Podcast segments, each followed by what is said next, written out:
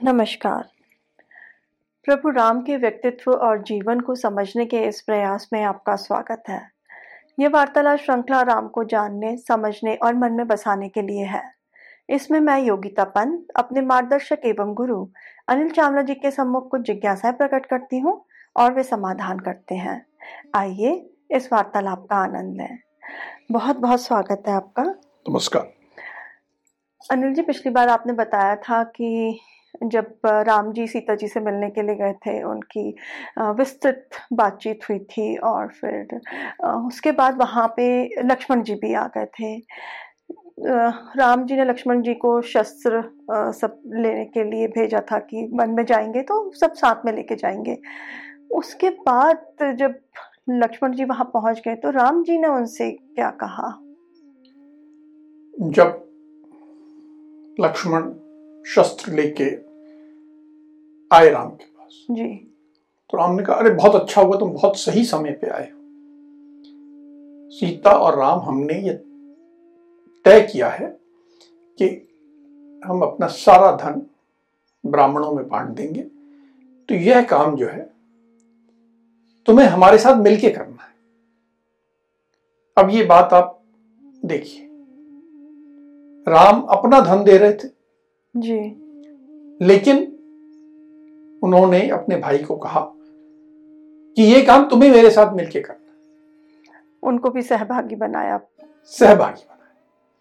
कि लक्ष्मण जो है राम के केवल संघर्ष के सहभागी हैं युद्ध में सहभागी ऐसा नहीं। जब पुण्य अर्जित करने का काम है जी। तो भी लक्ष्मण साथ रहे। जब लोगों से धन्यवाद मिलना है प्रशंसा मिलनी है जी। तो भी भाई को साथ रखना। ये राम की नीति थी सोच थी जो उनकी विशालता उदारता दिखाती है। जी। उन्होंने कहा कि जाओ हमारे गुरु वशिष्ठ का जो पुत्र सुयज्ञ है उन्हें बुला लाओ। जी। सबसे पहले मैं उन्हें दान दूँगा। अब यहाँ ये समझना आवश्यक है कि सुयज्ञ गुरु वशिष्ठ का पुत्र है अर्थात यह उनका उत्तराधिकारी। जो ऋषियों की व्यवस्था थी वो उसमें जी। गुरु वशिष्ठ यानी एक यूनिवर्सिटी के हेड जी। और उनके बाद जो वो कार्य संभालने वाला है ज़रूरी नहीं कि उनके पत्नी और उनके बीच का जैविक प्रक्रिया से उत्पन्न पुत्र ऐसा नहीं। जी। और पुत्र होना आवश्यक नहीं हमारे पुत्र आठ प्रकार के जी। तो उनमें से कोई भी जो भी उनके आगे काम संभालने वाला उसे पुत्र कहा जाएगा। तो जो नेक्स्ट इन लाइन है गुरु वशिष्ठ का उन्हें बुला लाइए।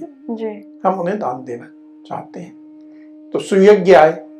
सुयज्ञ को बहुत सारा सीता की जो व्यक्तिगत आभूषण थे शैया थी राम और सीता की और इस तरह का घर का सामग्री दी गई। फिर उन्होंने कहा कि आगे हमारे साथ हमारे राज परिवार से जुड़े हुए जी। गुरु विश्वामित्र और गुरु अगस्त इनके जो पुत्र हैं जो लोग हैं उन्हें बुला लाएँ उन्हें दान देना। उसके बाद कहा माता कौशल्या के साथ जुड़े हुए जो लोग हैं ब्राह्मण हैं जो विद्वत जन हैं उन्हें बुला लिया जाए। जी। माता कौशल्या के बाद कहा जो मुझसे व्यक्तिगत रूप से जुड़े हैं जी। जो तुमसे व्यक्तिगत रूप से जुड़े हैं इन सब ब्राह्मणों को जो विद्वत जन है जो शिक्षण का कार्य करते हैं पढ़ने पढ़ाने का काम करते हैं उनको बुला ला तो ये सारी एक क्रमवार देखिए। ये सब क्रम पूर्ण होने के बाद उन्होंने कहा जो हमारा सचिव है ये बहुत अच्छा काम करता रहा है इसके लिए इसको भी धन दिया जाए। जी। हम नहीं रहेंगे लेकिन ये अगले चौदह वर्ष सुख से रहे। उस हिसाब से उसे धन दिया गया। जी। उसके बाद उन्होंने कहा कि जो भी हमारे सेवक हैं उन सब सेवकों को बुलाया और लक्ष्मण के साथ सीता के साथ मिलके उन्हें इतना धन दिया कि वे चौदह वर्ष तक सुखपूर्वक रह सके। और उन्होंने कहा देखो हम लोग जा रहे हैं। जी। लेकिन पीछे ये जो हमारे भवन है जी।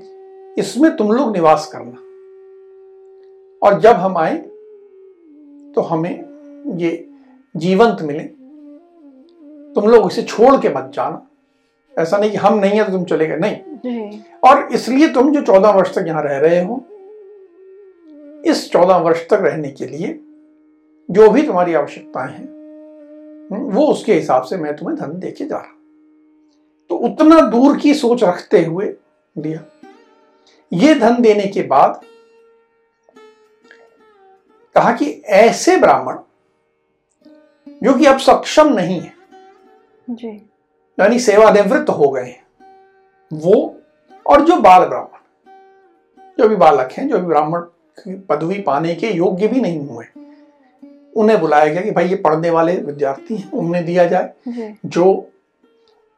सेवानिवृत्त हो गए वो और अंत में दीन दुखियों को धन का वितरण किया गया। अब इसमें एक जो हम कह सकते हैं क्रम है हायरार्की है जी। वो बहुत देखने योग्य सबसे पहले सबसे अधिक विद्वान को योग्यता अनुरूप धन दिया गया।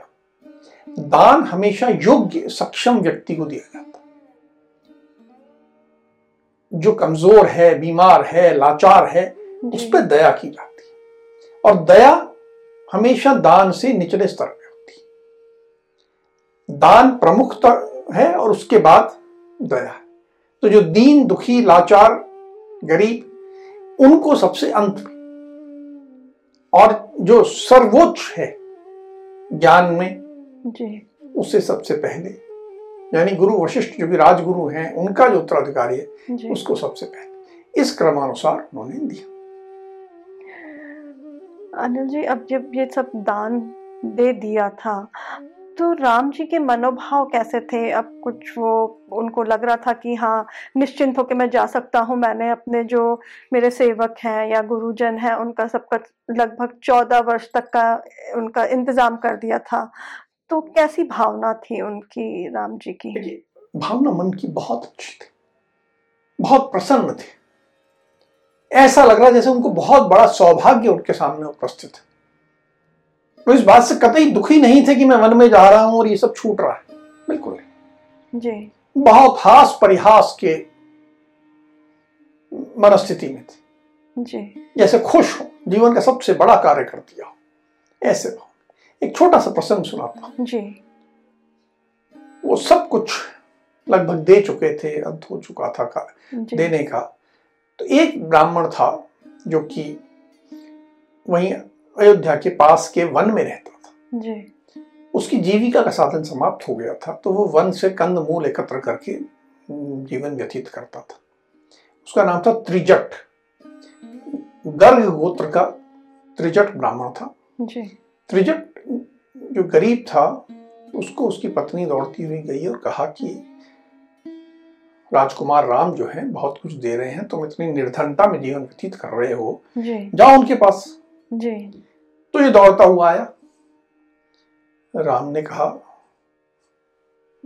बहुत देर हो गई। जी। मैं सब तो दे चुका हूँ। जी। फिर भी आप आए हैं? जी। तो आप ऐसा करो जो जो आपके हाथ में दंड है। जी। इसे दूर फेंकिए। जितनी दूर चला जाएगा वहाँ तक जितनी गायें होंगी वो मैं आपको दे दूँ जी। अब त्रिजट ने तुरंत अपनी धोती कस के बांधी तैयार हुआ और दंड ऐसा दूर का फेंका कि वो सरयू के पार चला गया। और वहाँ एक सांड खड़ा था उसके बगल में जा गिरा। देख के राम प्रसन्न हो गए जी। उठे त्रिजट को गले लगा लिया कहा कि मैं आपकी परीक्षा नहीं ले रहा था। मैं ने जो कुछ आपसे करने को कहा जी। इसमें यदि कोई धृष्टता हो तो आप मुझे क्षमा करें। मैं केवल ये देख रहा था कि आप वास्तव में तेजस्वी ब्राह्मण हैं सक्षम ब्राह्मण हैं या एक दीन दुखी व्यक्ति। अब आप यहाँ एक बहुत बड़ा भाव देखिए। वो बड़ा भाव ये है उन्होंने त्रिजट से ये नहीं पूछा कि तुम्हारे पिताजी कौन थे। उनकी कुल परंपरा नहीं पूछी। जी। हमारे यहाँ ब्राह्मण को साधारणतः कुल परंपरा से जोड़ा जाता है। उन्होंने कुल परंपरा नहीं देखी उसकी शारीरिक क्षमता देखी कि जो शारीरिक रूप से सक्षम नहीं है वह मानसिक रूप से भी सक्षम नहीं होगा। और जो सक्षम नहीं है वो दान पाने के योग्य भी नहीं। जी। तो लगा कि हाँ ये सक्षम है तेजस्वी है। जी। तो कहा कि आप ये सारी गाय आपकी हैं मैं आपके यहाँ भिजवा देता हूँ। जी। और आप मेरे यहाँ आए उसके लिए आपका मैं आभारी हूँ। और और कुछ आदेश हो मेरे लिए। जी। तो मैं वो भी करने को तैयार अब देखिए विनम्रता देखिए। जी। अहंकार नहीं है। जी। कितनी विनम्रता है। एक हज़ार गाय से ज़्यादा त्रिजट को दे दी। जी। लेकिन ये नहीं कि कोई मैं दे रहा हूँ इसका भाव है। नहीं।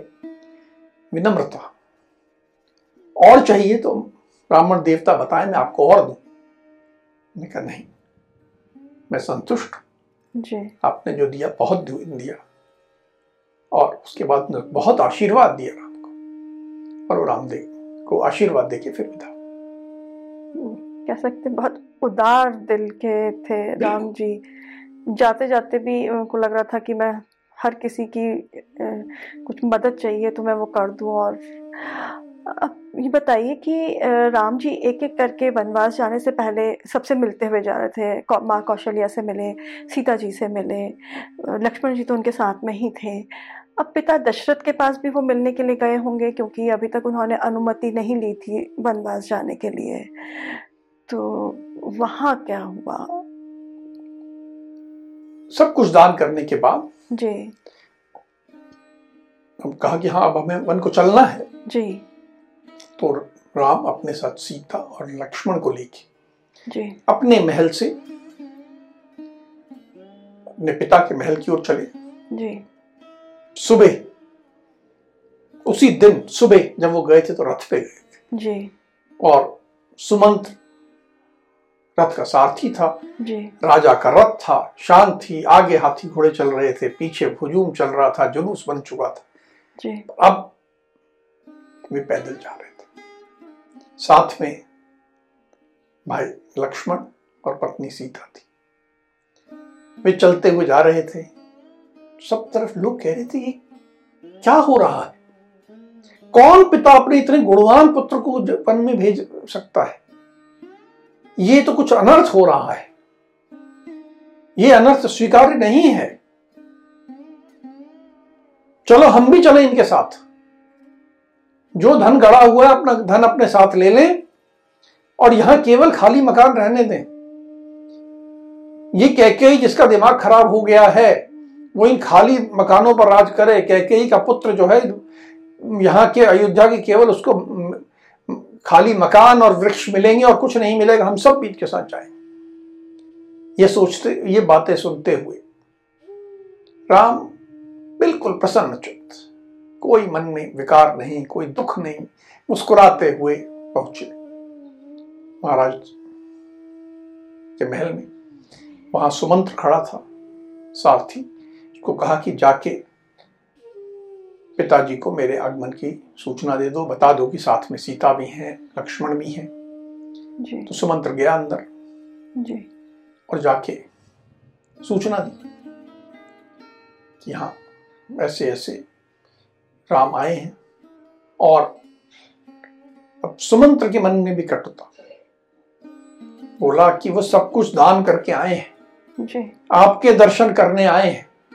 और आप भी उनके दर्शन कर लो फिर पता नहीं आपको दर्शन हो कि ना हो। ऐसी कटुता उसके मन में कभी अपने महाराज के प्रति पहले नहीं थी। जी। अब वो कटु हो चुका था। महाराज ने सुना और कहा कि अभी मत बुलाओ। पहले यहाँ जितनी मेरी स्त्रियाँ हैं उन सबको बुला लो। घर परिवार की जो भी स्त्रियाँ हों सबको बुला लाओ। जो भी और लोग हों राजमहल के सबको बुला लो मैं सबके सामने उनसे मिलूं। जी। तो सब आ गए। जब सब एकत्र हो गए तो उन्होंने सुमंत्र को आदेश दिया अब जाके बुला लो जी। तो जैसे राम सीता और लक्ष्मण के साथ पहुँचे जी। महाराज दशरथ एकदम भाव विभोर हो गए। रोने लगे। उठे। और राम को गले लगाने के लिए उठते हुए जैसे बिल्कुल भावुक होके आँसू टपकते हुए गिर गए। मूर्छित हो गए। राम और लक्ष्मण ने उन्हें उठाया बिठाया। फिर उन्हें थोड़ा होश आया। उन्होंने अपने आप को संभाला। जी। जब महाराज ऐसे गिरे तो चारों ओर एक रोने का माहौल हो गया। जी। सब स्त्रियाँ रोने लगी। तो ये ठीक हुए तो सबको कहा गया हाँ भाई शांत हो जाइए। जी। महाराज ने फिर अब कहा राम से कि सुनो राम तुम जब सुबह आए थे तो मैं इस कैकेयी के कारण मोह में पड़ गया था भ्रम में पड़ गया था मैं कुछ कह नहीं पाया था तुम्हें। पर अब मैं तुम्हें आदेश देता हूँ। जी। और अब तुम्हें मेरा आदेश मानना होगा। और आदेश ये है कि इस कैकेयी को भी जी। और मुझे भी जी। गिरफ़्तार करके कारागार में डाल दो। और तुम अपना राज्याभिषेक अभी कराओ और अयोध्या के राजा बन जाओ। ये एक ऐसा आदेश था? जी। सब पर पड़ेगा। कि ये कैसा आदेश? कि पिता कह रहा है कि मुझे गिरफ़्तार कर जी। तो क्या राम जी फिर मान गए? उन्होंने जब महाराज दशरथ ने कहा कि हमको सबको गिरफ़्तार करके कारावास में डाल दो तो राम जी ने फिर क्या किया? क्या कहा? राम हाथ जोड़ के अपने पिता के सम्मुख खड़े हो गए। कहा कि आप मुझमें बहुत अनुराग रखते हैं, बहुत प्रेम रखते हैं। और मैं जानता हूँ, आप उस, उसी प्रेम के वशीभूत होकर मुझे ये कह रहे पर अब मैंने वन में जाने का निर्णय कर लिया है। मैंने माता कैकेयी को भी प्रतिज्ञा दे दी है कि मैं आज ही वन की ओर प्रस्थान करूँगा। तो आज जो ये आदेश दे रहे हैं, मैं इसका पालन नहीं कर पाऊँगा, क्योंकि मैंने ये निर्णय कर लिया है। और आप कृपया मुझे और मेरे साथ ही मेरी पत्नी सीता और लक्ष्मण को भी वन में जाने की आज्ञा दे अनुमति दें। मैंने इन दोनों को बहुत समझाने की कोशिश की। जी। पर ये नहीं मान रहे। बहुत हट कर रहे हैं। तो इन्हें भी मेरे साथ ही जाने की अनुमति दें। यही मेरा आपसे अनुरोध तो जब राम जी ने एक दफ़ा कह सकते हैं कि इनकार कर दिया अपने पिता के आदेश मानने को तो महाराज दशरथ की फिर क्या प्रतिक्रिया रही? महाराज दशरथ ने कहा कि तुम ये जो इनकार कर रहे हो मेरा आदेश मानने को जी। यह तुम्हारी प्रकृति के अनुरूप ही तुम मेरे ज्येष्ठ पुत्र केवल आयु के हिसाब से नहीं जी। गुणों में भी ज्येष्ठ हो।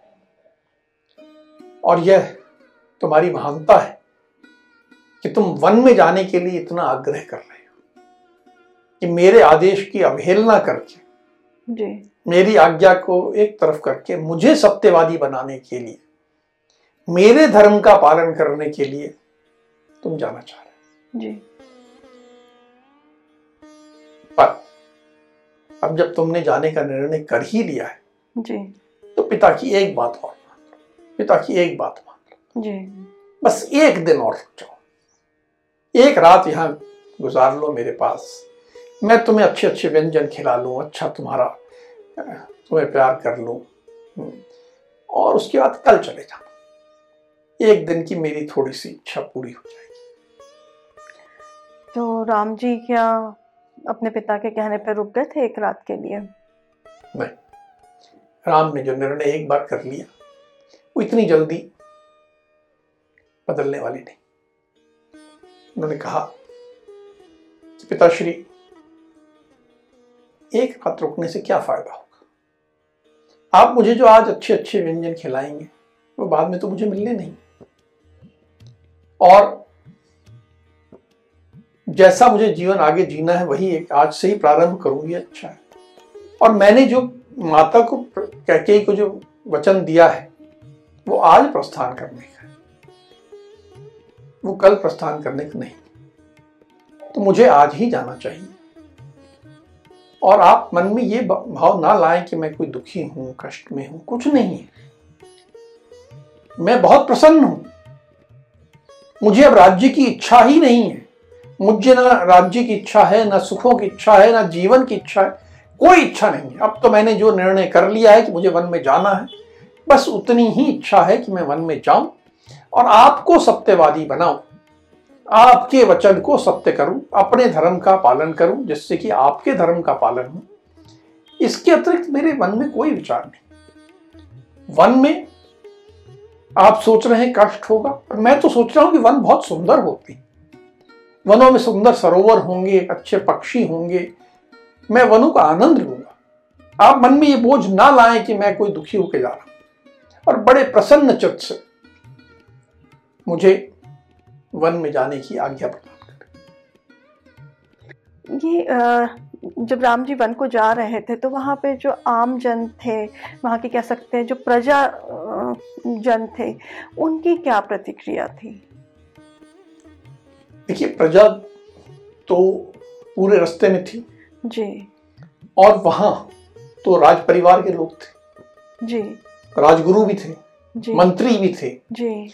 हाँ एक व्यक्ति था जो कि सबका प्रतिनिधित्व करता था आम जनता का। जी। वह था महाराज का सारथी सुमंत्र। जी। अब जब ऐसा राम ने कहा जी। सब स्त्रियाँ रोने लगी। जी। राम की कुछ माताएँ थी कुछ और रिश्तेदार थे सब स्त्रियाँ रोने लगी। उनके रोने के कारण बाकी सब लोगों के आँख से आँसू आ गए। जी। कि कितना महान व्यक्ति है। कैसा राजकुमार हमें मिला है जो कि वन में जाने पर इतनी प्रसन्नता दिखा रहा है। पिता कह रहे हैं कि मत जाओ एक रात रुक जाओ ये कह रहे हैं कि मैं जाऊँगा। उस सारे माहौल में एक व्यक्ति जो कि आम जनता था प्रजा थी लेकिन वो उसका क्रोध रुका नहीं जी। वो एकदम जैसे क्रोध में खड़ा हुआ और पूरा कांपने लगा। और पहली बार उसने धृष्टता की उसने माता कैकी की तरफ़ कहा, देखा और कहा, तू कैसी औरत है? तो अपने इन पति को दुख दे रही है, जो कि इंद्र के समान है, जो हर प्रकार से योग्य है, जो कि किसी प्रकार से दुख देने योग्य नहीं है, तूने उनको दुख दिया है। तू तो वास्तव में पति की हत्या करने वाली है। तू ऐसी कुलक्षणी है। तू किस लिए कर रही है? तू सोच रही है कि तू अपने बेटे को यहाँ अयोध्या का राजा बनाएगी ये मन से विचार निकाल दे। जैसे राम जाएँगे, हम सब आमजन भी राम के साथ चले जाएँगे। यहाँ अयोध्या में केवल खाली मकान और वृक्ष बचेंगे और कुछ नहीं मिलेगा। इन सब का राज दिलाने के लिए तू कर रही है। कैसी कुलक्षणी। और फिर बोला कि हाँ, तू अपनी जैसी तेरी माता थी तू वैसी ही है। अब ये देखिए गाली देने की की शैली। जी। कि तेरी माता भी ऐसी ही थी। मुझे मालूम है कि क्या हुआ था कि तेरे पिता कैके राज को एक साधु ने एक वरदान दिया था कि वे पक्षियों की भाषा समझ लेते थे। जी। एक बार वे बाहर कहीं बैठे थे रानी सो रही थी यानी कैके की माता सो रही थी? कैके राज ने दो पक्षियों को बात करते सुना और हंसने लगे? उनकी हँसी से उनकी पत्नी उठ गई। बोली क्यों हंस रहे हो? तो कैके राज ने कहा कि मैं जिस कारण से हंस रहा हूँ अगर वो मैं तुम्हें बता दूँगा तो मेरी तुरंत मृत्यु हो जाएगी। तो उनकी पत्नी यानी कैकेयी की माता ने कहा कि तुम जियो या मरो मुझे इससे कोई फ़र्क नहीं पड़ता। मैं अभी जानना चाहती हूँ कि तुम मुझ पर क्यों हंस रहे हो। और तुम्हें बताना होगा। जी। ये बात सुन के कैके राज को बहुत दुख हुआ। फिर तुरंत उठे और अपने उस साधु के पास गए जिसने उन्हें ये वरदान दिया था। और बताया कि ऐसी ऐसी बात हुई है और मेरी पत्नी ये कह रही है मुझे क्या करना चाहिए? साधु ने क्या किया राज से कहा कि जिस पत्नी को अपने पति के जीने और मरने से कोई अंतर नहीं पड़ता, ऐसी पत्नी को तुरंत छोड़ देना चाहिए। और अब सुमंत क्या कि इसे कहता है कि तेरे पिता ने भी तेरी माता को छोड़ा था। लोकोक्ति है कि पुत्र पिता के अनुसार होते हैं और बेटियाँ माता के अनुसार होती तो ठीक अपनी माता के अनुसार है। यानी तो उसी तरह त्याज्य है जैसे तेरी माता त्याज्य थी। उसने कहा कि आप नीम को कितना भी दूध पिला दो, नीम से मधु नहीं टपकता है, नीम के पत्ते कड़वे ही रहेंगे। तुझको हमारे महाराज ने बहुत सुख दिए, बहुत प्रेम दिया, बहुत ऐशो आराम दिया, सब कुछ दिया, पर तू अपनी प्रकृति से बात नहीं आई है। अब भी आखिरी मौका है संभल जा और सही पथ पे आ जा और इस वन गमन को रोक ले। अन्यथा तेरा सर्वनाशी होगा। लेकिन इतने कठोर वचनों के बाद भी के टस से मस नहीं हुई। जब कोई गलत रास्ते चलने लगता है तो वो उसी रास्ते के ऊपर पूरी तरह केंद्रित हो जाता है। ना इधर देखेगा ना उधर देखिएगा। सही बात कहने वाले उसे शत्रु प्रतीत होते यही कैके के साथ हो रहा था। पूरा सभागार जिसमें साढ़े तीन सौ स्त्रियाँ थी, बाकी लोग थे, सब उसको कोस रहे थे। लेकिन कैके ऐसे खड़ी थी जैसे उसने कोई बहुत बड़ी विजय प्राप्त कर ली। अनिल जी कल्पना कर सकते हैं कि वहाँ का जो माहौल है, कितना गमगीन रहा होगा, कितना भावुक कर देने वाला रहा होगा। तभी एक और कहावत मुझे याद आती है कि सर्व को जितना भी दूध पिला दो, वो अपना विष नहीं छोड़ता है। अब इसी बात के साथ हम आज की चर्चा को यही विराम देते हैं। अगली कड़ी में राम के जीवन से जुड़े कुछ अनछुए पहलुओं के साथ हम दोनों फिर उपस्थित होंगे। राम। राम।